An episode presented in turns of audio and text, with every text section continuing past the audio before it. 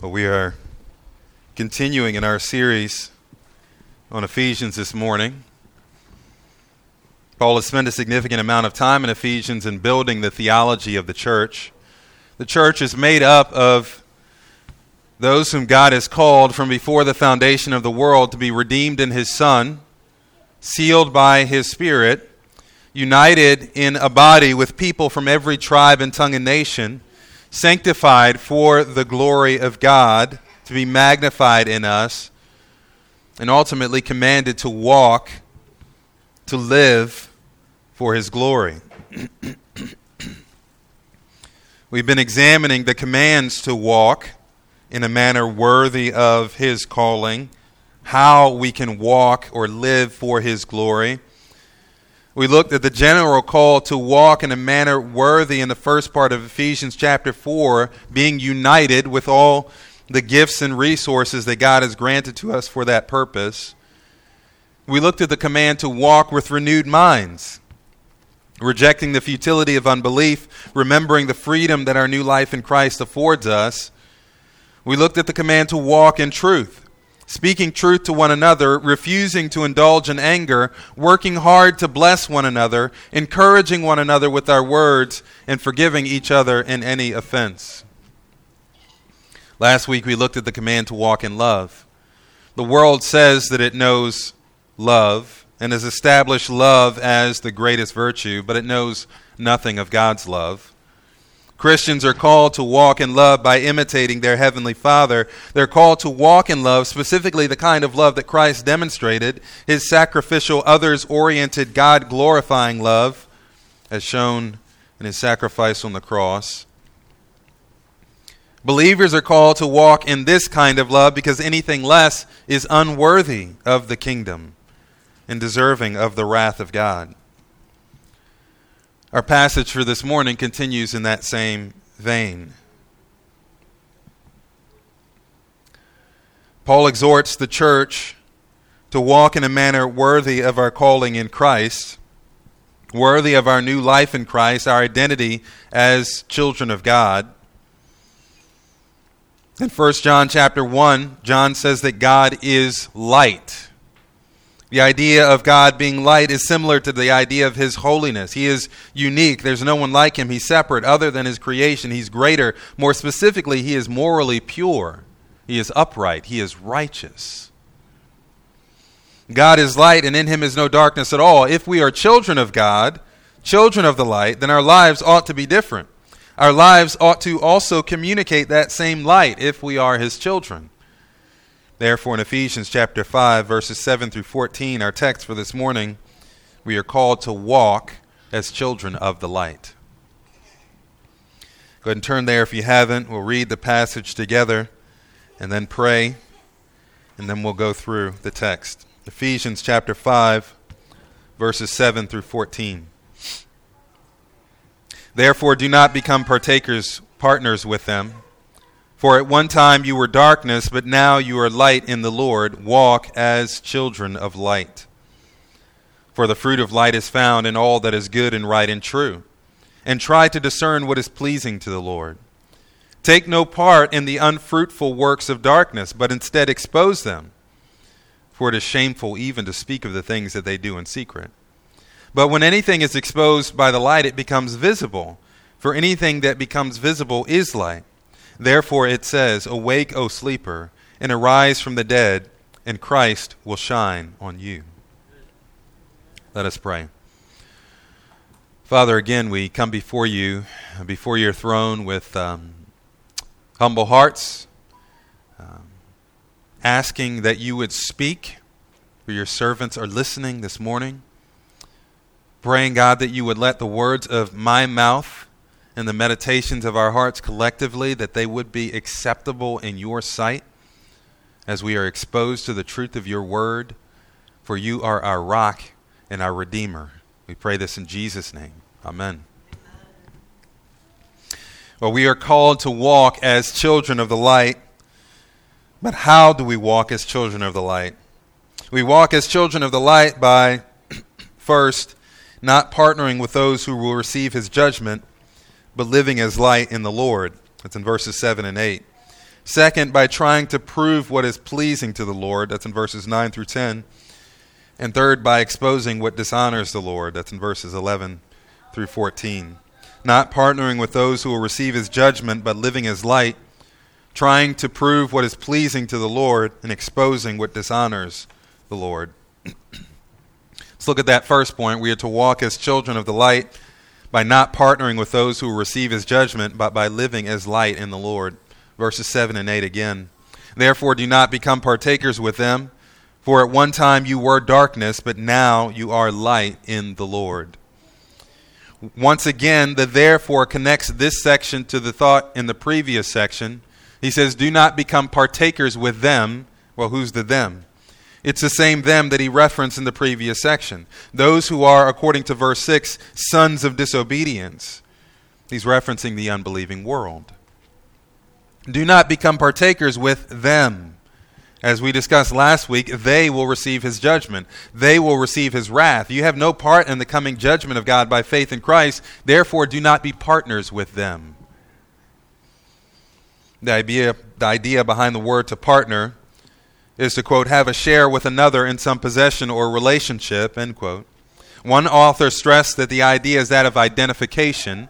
It is to be identified with the one with whom you're partnering. We talk about Ben and Jerry's. Nobody knows who Ben is. Nobody really knows who Jerry is. But whenever we say Ben and Jerry's, we know we're talking about ice cream. That's partnership.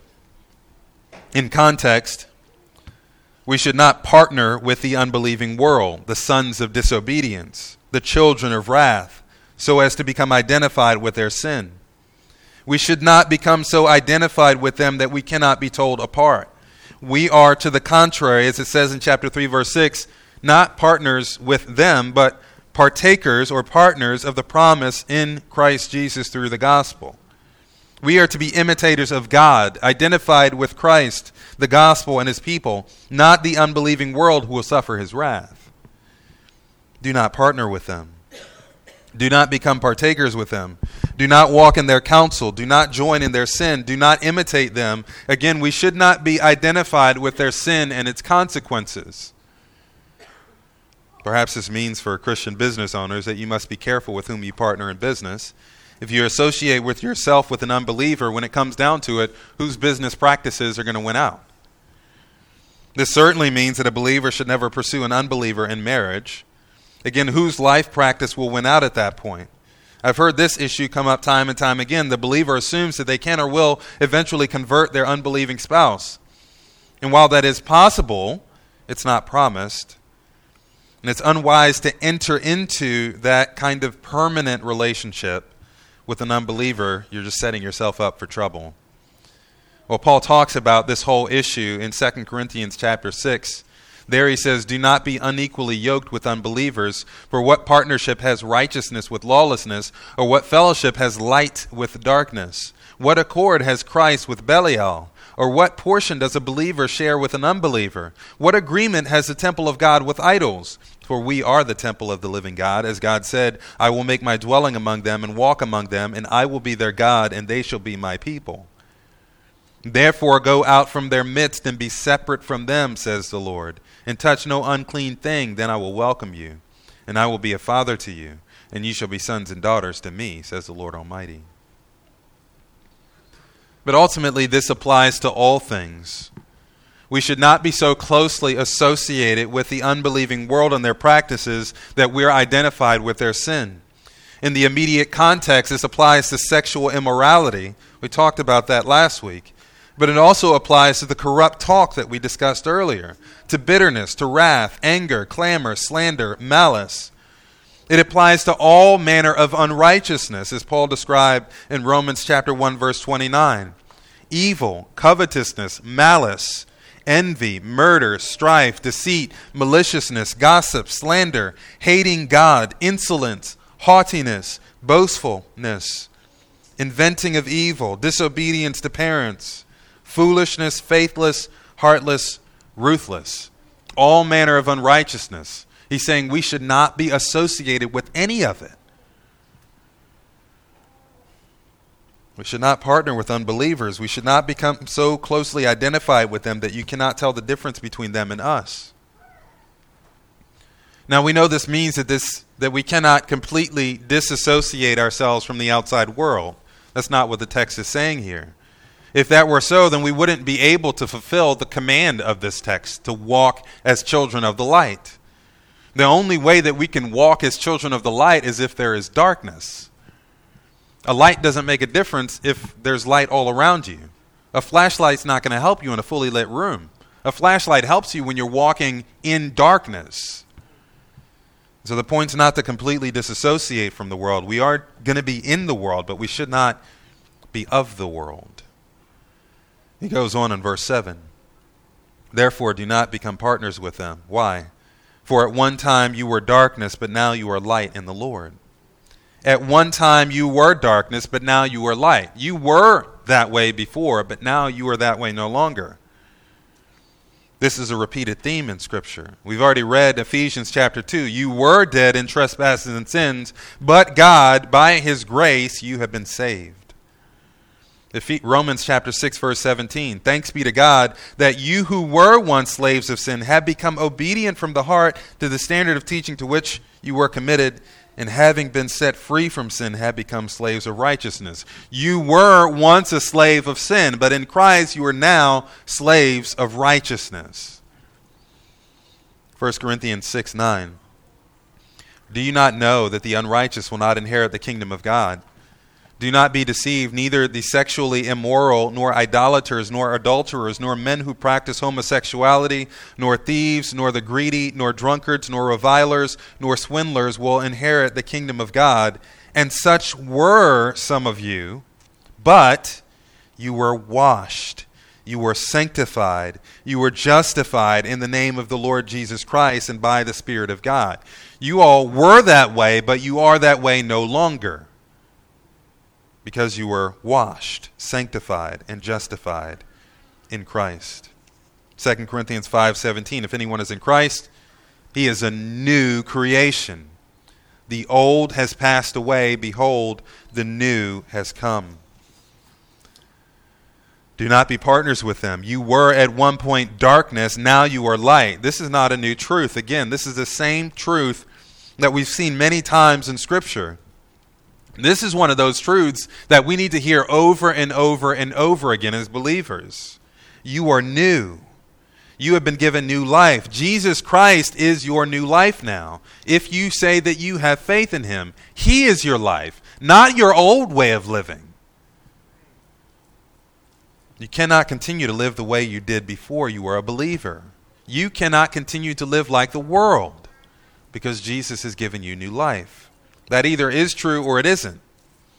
If you are new, live like you're new. If you're not new, then you don't belong to Jesus. And if you were to die today, you will die in your sins. Nevertheless, we as believers certainly need to be reminded of this. We need to remind one another of this truth. We need to be praying that the Lord would help us to remember this truth every single day. We were at one time darkness, children of wrath, sons of disobedience, but we are that way no longer. We are new. We have new life in Christ. We are light in the Lord, and we should walk like it. And that brings us to point number two.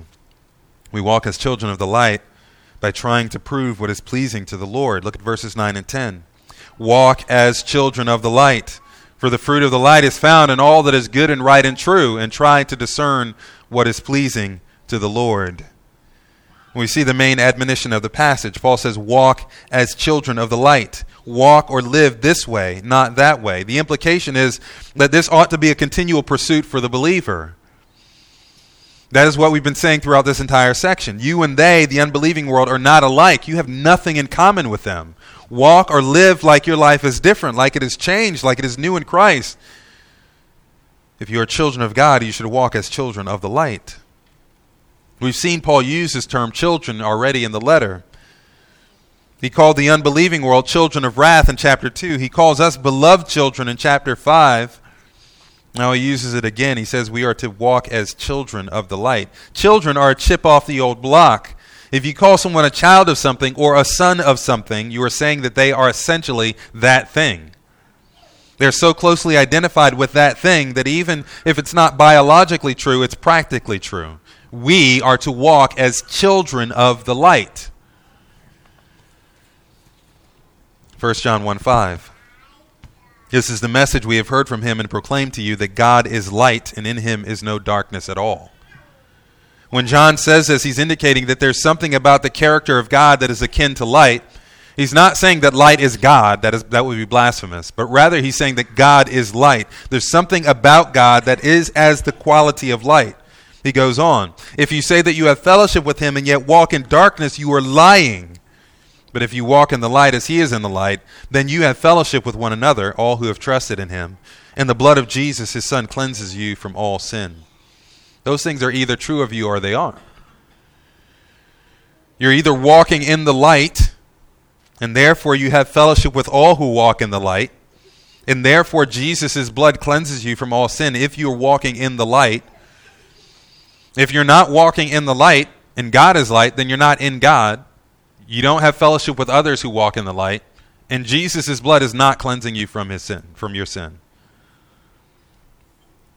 John 8:12 Jesus said, "I am the light of the world. Whoever follows me will not walk in darkness, but will have the light of life." We talked about this text during Advent season. Jesus says, "Whoever follows him will not walk in darkness, but will have the light of life." If you follow the light of the world, then you will not walk in darkness because you're following the light of the world, and you will have the light of life. Now, that again is either true of you or it isn't. Either you're following the light of the world and not walking in darkness because his light shines on you and in you, or you're not. Either you have the light of life or you do not. If we are children of God, who is light, by faith in Jesus Christ, who is the Son of God and the light of the world, then again, what must be true of us? We must also be light in the Lord. This is how our salvation is described. 1 Peter 2 9. You are a chosen race, a royal priesthood, a holy nation, a people for God's own possession, that you may proclaim the excellencies of him who called you out of darkness into his marvelous light. Colossians 1:13 He, God the Father, has delivered us from the domain of darkness and transferred us to the kingdom of his beloved Son. 2 Corinthians 4 6. For God, who said, Let light shine out of darkness, has shown in our hearts to give the light of the knowledge of the glory of God in the face of Jesus Christ. Therefore, 1 Thessalonians 5 5. You are all children of light, children of the day. In our passage, walk as children of the light. Well, how can we walk as children of the light? Look back at verse 9. For the fruit of light is found in all that is good and right and true. And try to discern what is pleasing to the Lord. In other words, we walk as children of the light by discerning or proving what is pleasing to the Lord. In other words, the idea is the issue of righteousness. Righteousness has been defined as the, the fulfillment of expectations in any given relationship. There are certain expectations that come with any relationship, and if those expectations are met, then one can say that they have achieved righteousness with respect to that relationship. Now, obviously, in most human relationships, we don't speak of righteousness in that way. But in terms of our relationship with God, He does have certain expectations for us, His law. Those expectations are clearly defined in His Word, but in order for us to claim righteousness before Him, we must satisfy those expectations. Keep that in mind. Our text says that the fruit of light, we understand what fruit is, right? You know, a tree by its fruit, you call a pear tree a pear tree because it bears pears. An apple tree is an apple tree because it has apples growing on it, not oranges. So the fruit of light produces all that is right and good. In other words, the effect of light in the life of man is righteous living. All things that are good and right and true. That is the fruit that is born from light if you are a child of light. Now, in theology, when we talk about righteousness, we often distinguish between positional righteousness and practical righteousness. God has made us righteous in Christ. The gospel reveals the righteousness of God, Romans 1:17. The free gift of righteousness comes through Jesus Christ, Romans 5:17. Many are made righteous in him, Romans 5:19. Also 2 Corinthians chapter 5 verse 1 summarizes it this way, "For our sake he made him to be sin who knew no sin, Jesus, so that in him we might become the righteousness of God." God made Jesus to be sin. He sacrificed him as a sin offering. Him who knew no sin. Jesus didn't know sin. He never sinned. He always obeyed the will of his Father. That's what made him the perfect sacrifice. So that we might become the righteousness of God in him, in Jesus. Our unrighteousness is exchanged for his righteousness, in other words. This righteousness, the positional righteousness, Again, positional versus practical. Position, who we are, our status. This positional righteousness, being made righteous, is a result of our faith in Jesus Christ, so that we may say, as Paul in Philippians chapter 3, verse 9, that I may be found in him, not having a righteousness of my own that comes from the law, but that which comes through faith in Christ, the righteousness from God that depends on faith. God's kind of righteousness depends on faith. For us to receive the righteousness of God, we have to trust in the Lord Jesus, in other words. That's what it means to be a Christian. We have been given the righteousness of Jesus. He is called Jesus Christ the righteous in 1 John 2 1. We cannot earn righteousness on our own because we cannot we cannot meet the requirements of our relationship with God on our own. We cannot earn righteousness on our own because we cannot meet those requirements. We can't be good enough. But when we have faith in Jesus, who is righteous, we trust in his righteousness as the satisfaction of God's requirements. Again, righteousness is all about satisfying the requirements of the relationship. We can't satisfy requirements, God's requirements for our relationship with Him, but Jesus did it for us, and we're trusting in Him. That faith in Jesus is credited to our account, and we're given His righteousness. Our sins are taken away. We are forgiven. The wrath of God is satisfied in the death of Jesus. Therefore, again, we are positionally righteous in Jesus. When God sees us, He no longer sees our debt of sin. He no longer sees our worthlessness. What He sees for those who trust in Jesus is the righteousness of Jesus on us like a cloak, like a robe. We have been clothed with His righteousness, we say. In Him we are completely covered. Practically, we don't always do what is righteous. Positionally, we are righteous. Our status before God is righteous. But practically, we don't always do what is righteous. But we ought to be pursuing that course. That's what Paul is driving at in our passage. That's why we are called to walk as children of the light. We must be reminded that we ought to be walking in righteousness. I read this passage last week from 1 John 3. Everyone who makes a practice of sinning also practices lawlessness. Sin is lawlessness. You know that he appeared, who? Jesus. Jesus appeared, in order to take away sins, and in him there is no sin. No one who abides in him keeps on sinning, practices sin. No one who keeps on sinning has either seen him or known him. Little children, let no one deceives you. Again, practice. Whoever practices righteousness is righteous as he is righteous. Whoever makes a practice of sinning is of the devil, for the devil has been sinning from the beginning. And the reason the Son of God appeared was to destroy the works of the devil, not so that we would continue in those works, right? We ought to be righteous because he is righteous. Now, this is clearly not just righteousness for righteousness' sake. It's not just seeking to be righteous so that people would see us as righteous or think that we ourselves are good or right and true. The world does that.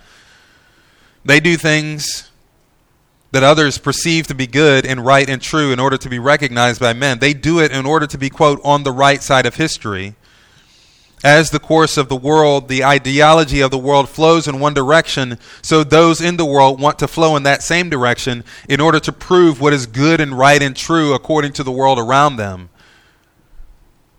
They want to be remembered that way. They want for others to congratulate them for that reason. We, however, as believers, don't pursue righteousness to inflate our ego or for the accolades of men. We don't pursue righteousness to be like the world, to be on the right side of history. For whose sake do we pursue righteousness? Again, verse 10 Try to discern what is pleasing to the Lord. We are positionally righteous. Practically, we do not always do righteousness, but we pursue righteousness for the glory of God, to do what is pleasing to Him. To discern is to prove, it is to test. The idea of the word is really more along the lines of illustration. We ought to seek to prove or to illustrate what is pleasing to the Lord by our actions. And this is ultimately the difference between being moral and being saved.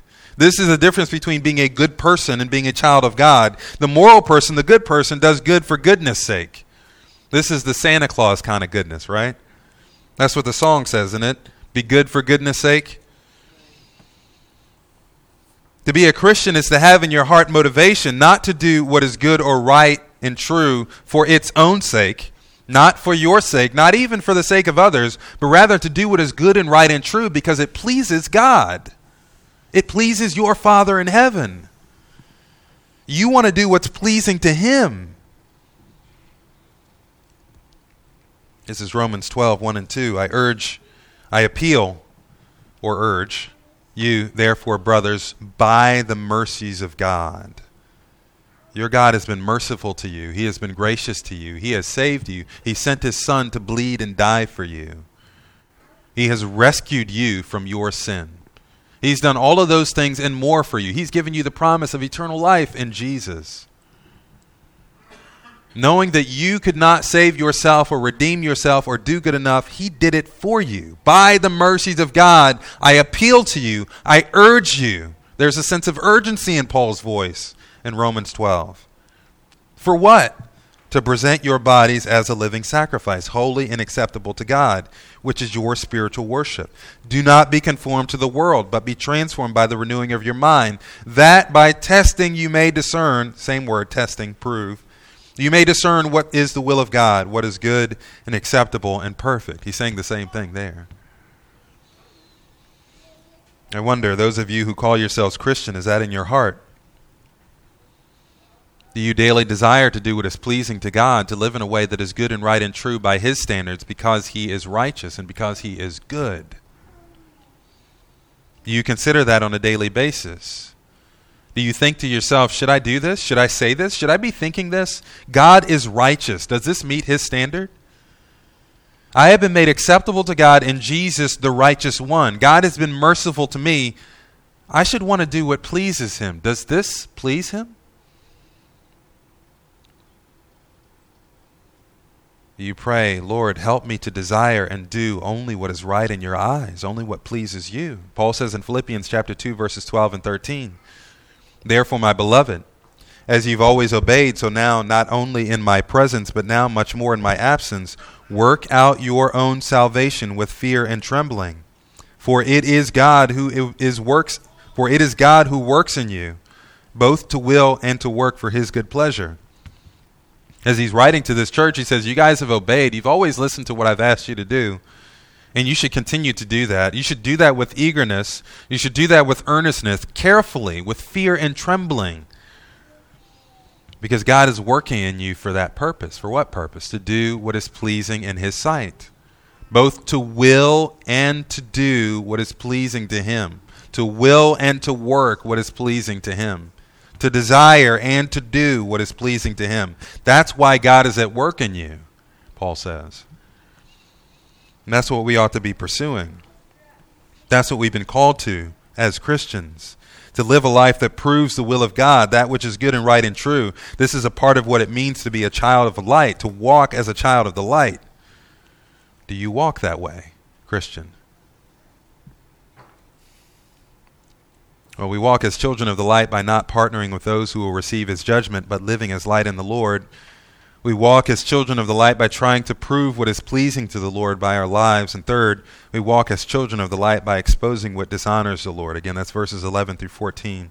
We see both the command to expose what dishonors the Lord and also our confidence The command is in verses 11 and, and 12. Take no part in the unfruitful works of darkness, but instead expose them, for it is shameful even to speak of the things that they do in secret. He said earlier, do not partner with them. Again, do not become so closely associated with them, with the unbelieving world, those who are sons of disobedience, that you are associated with their sin and its consequences. You are not sons of disobedience. You are children of God, children of the light. So you should walk in the light. Do not partner with them. Here in verse 11, for emphasis, he, he says it again, basically. Take no part in the unfruitful works of darkness. Again, in the immediate context, this applies to sexual immorality, but it also applies to the way we speak in all things that we do. Do not participate with them. You should not be pursuing their works. You should not be actively engaging in these things that the unbelieving world engages in, expressing their unbelief and expressing unrighteousness, those things that do not accord well with the relationship with God, those things that do not please Him. Take no part in those unfruitful works. You ought to be pursuing righteousness, that which is good and right and true in the sight of God. Take no part in their life and in things they pursue. Instead, expose them.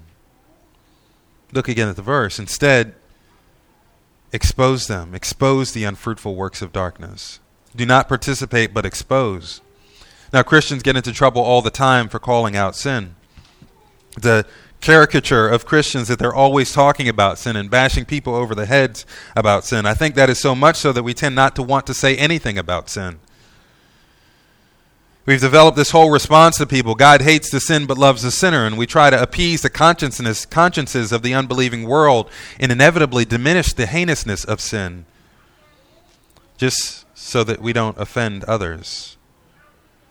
Well, the reality is that as children of the light, we are supposed to expose sin.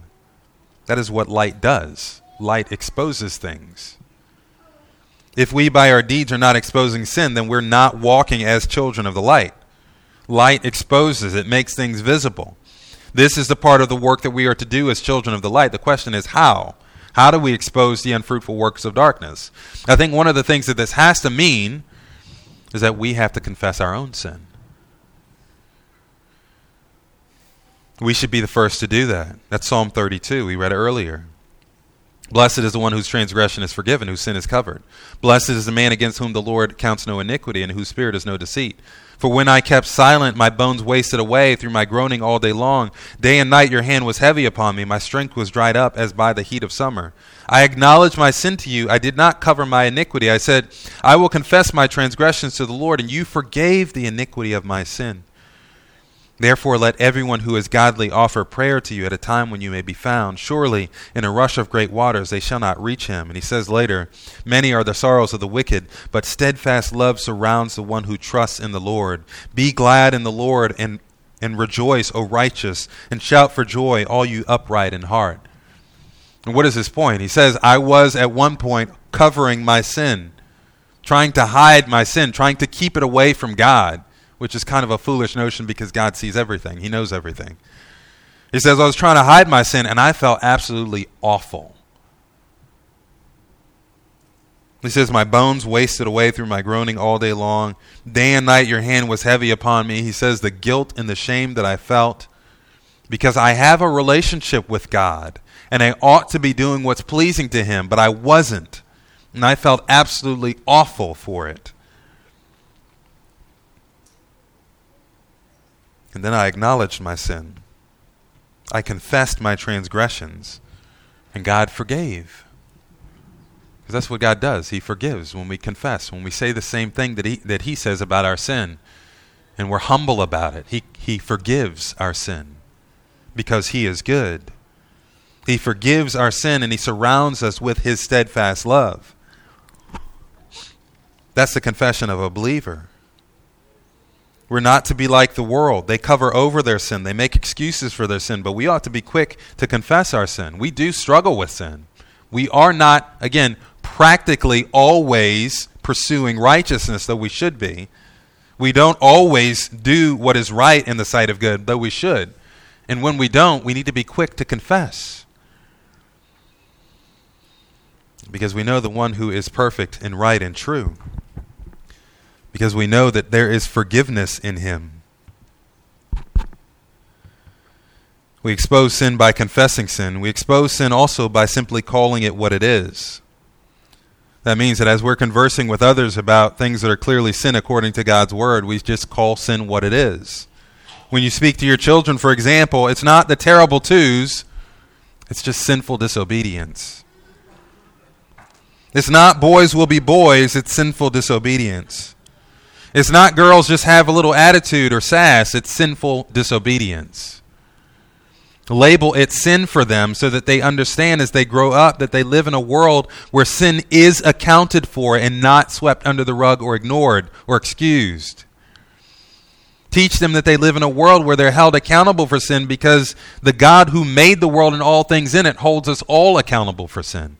And so we should call sin what the Bible calls sin, especially to our children. Children who grow up with no sense of sin or accountability for sin, but who have parents who excuse their sin in various ways, become adults who do the same. Sin becomes another pious religious term that has no actual meaning in life, only within the walls of the building of the church. And we now have a whole generation of those who have no concept of God, no concept of sin, no concept of judgment. And that becomes evident in the way they live. Certainly, this also applies to calling out sin within the fellowship of believers. We're to confess our sin to one another, James 1:16, confess your sins to one another and pray for one another that you may be healed. We have the responsibility to speak the truth to one another and to call each other to righteousness. Ephesians chapter 4:25, speak the truth in love. When we don't speak up concerning sin that we see in other fellow believers, then we make ourselves complicit in their sin. Furthermore, it shows us to be unloving toward them. The opposite, that's the exact opposite of love. Love says, I want your best. I have your best in mind. I want what is best and right for you. And what is best and right for them is for them to have a right relationship with God. And so we have to pursue them. And we're dishonoring the God who is light if we don't call out sin in the fellowship. Again, this is the essence of love in the Christian fellowship. This is where rubber meets the road. When we see someone caught in sin, we draw them closer to the light. We don't push them away. Sometimes we're repulsed by the sin of others. We're worried that their sin will affect us or others. That but love dictates that we draw them to the light. We expose their sin to the light so that ultimately they may be restored. Again, we're children of the light, and so we should be pursuing light ourselves, and we should be calling one another to the light when we see sin, not to remain in darkness. Ultimately, when we talk about church discipline, and, in particularly cases where there's unrepentant sin, that's the goal. The goal is restoration. The goal is to draw them back to the light. Well, again, moving on, Paul says in verse 12, It is shameful even to speak of the things that they do in secret. Again, speaking of the unbelieving world, in our day, shameful things are no longer done in secret, but they are no less objectively shameful. In context, the shameful things that they do is not measured by what another human being thinks is shameful, but rather those things are shameful because they disregard the righteous standard of God, what he thinks is good and right and true. Again, if we're children of the light, then we must speak up about the things that are shameful in God's eyes. We must confess our own sin. We must call sin what it is before others, our families, our friends, our brothers and sisters in Christ, even before the world, no matter how shameful those acts may be. That means that when we have conversations with unbelievers, our goal when we have those conversations is not to be argumentative or to win arguments. Unfortunately, due to social media, I think we become so adept at speaking out against injustice and inequality and all of these other social issues that we forget the point is not just to make our voices heard, but rather to ensure that as long as it depends on us, the person sitting apart across from us is exposed to the truth, to the light of God's word. That's the goal. It's not to be right. It's not to be the best argumenter or debater in the conversation. It's to expose them to the truth of God, to bring them to the light, to bring the issue to the light, to expose it to the truth. I think the flip side of that coin is not just exposing them to the truth of whatever issue it is, but to make sure that the gospel is clear. Some marquees you read on these uh, church marquees outside that I've, I've read sometimes in, in multiple different places where they'll say, preach the gospel, use words if necessary. And I think that's absolutely wrong. The gospel must be spoken with words. The gospel, the truth of God, must be spoken with words. Yes, we ought to be living out the gospel, but if anyone is to understand the truth of the gospel, it has to be proclaimed with words. Romans chapter 10 verse 17, faith comes by hearing and hearing by the word of Christ. How shall they hear without a preacher? In the gospel the righteousness of God is revealed, chapter Romans chapter 1 verse 17. And the gospel is the power of God to save those who believe, Romans 1:16.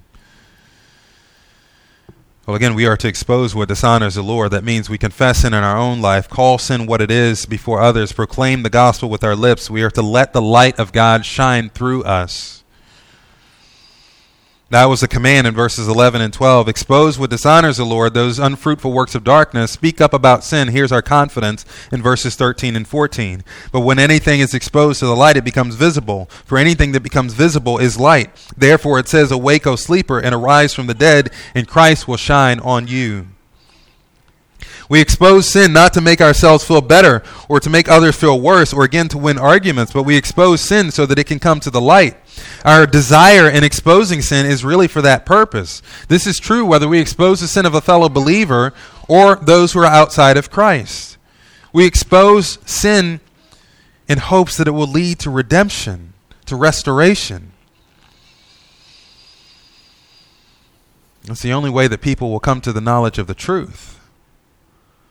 When anything is exposed to the light, Paul says it becomes visible. Anything that becomes visible is light. I love the way that Paul refers to conversion in 2 Corinthians chapter 4. Verse 6 For God, who said, Let light shine out of darkness, has shown in our hearts to give the light of the knowledge of the glory of God in the face of Jesus Christ. The same God who in the beginning said, Let there be light, and created all things has done a similar sort of thing again in us, those who were walking in darkness. He called out to us and saved us by helping us to see the light of the knowledge of the glory of God in the face of Jesus Christ. Meaning, before we came to faith in Jesus Christ, when we saw Jesus, we didn't see the glory of God. We may have seen a good teacher, we may have seen a good moral person, we may have mocked or ridiculed him because we thought that that Jesus stuff was foolishness. But when God did a work in our heart, when he said, Let there be light, he pulled the veil from our eyes. Paul says in that same passage that the God of this world has blinded the minds of the unbelieving so that they may not see that light. But God pulls the veil from our eyes so that when we look at Jesus, we don't just see a good person, a moral man. We see the glory of God in his face. And we desire the glory of God in him. And the gospel is the power to do that.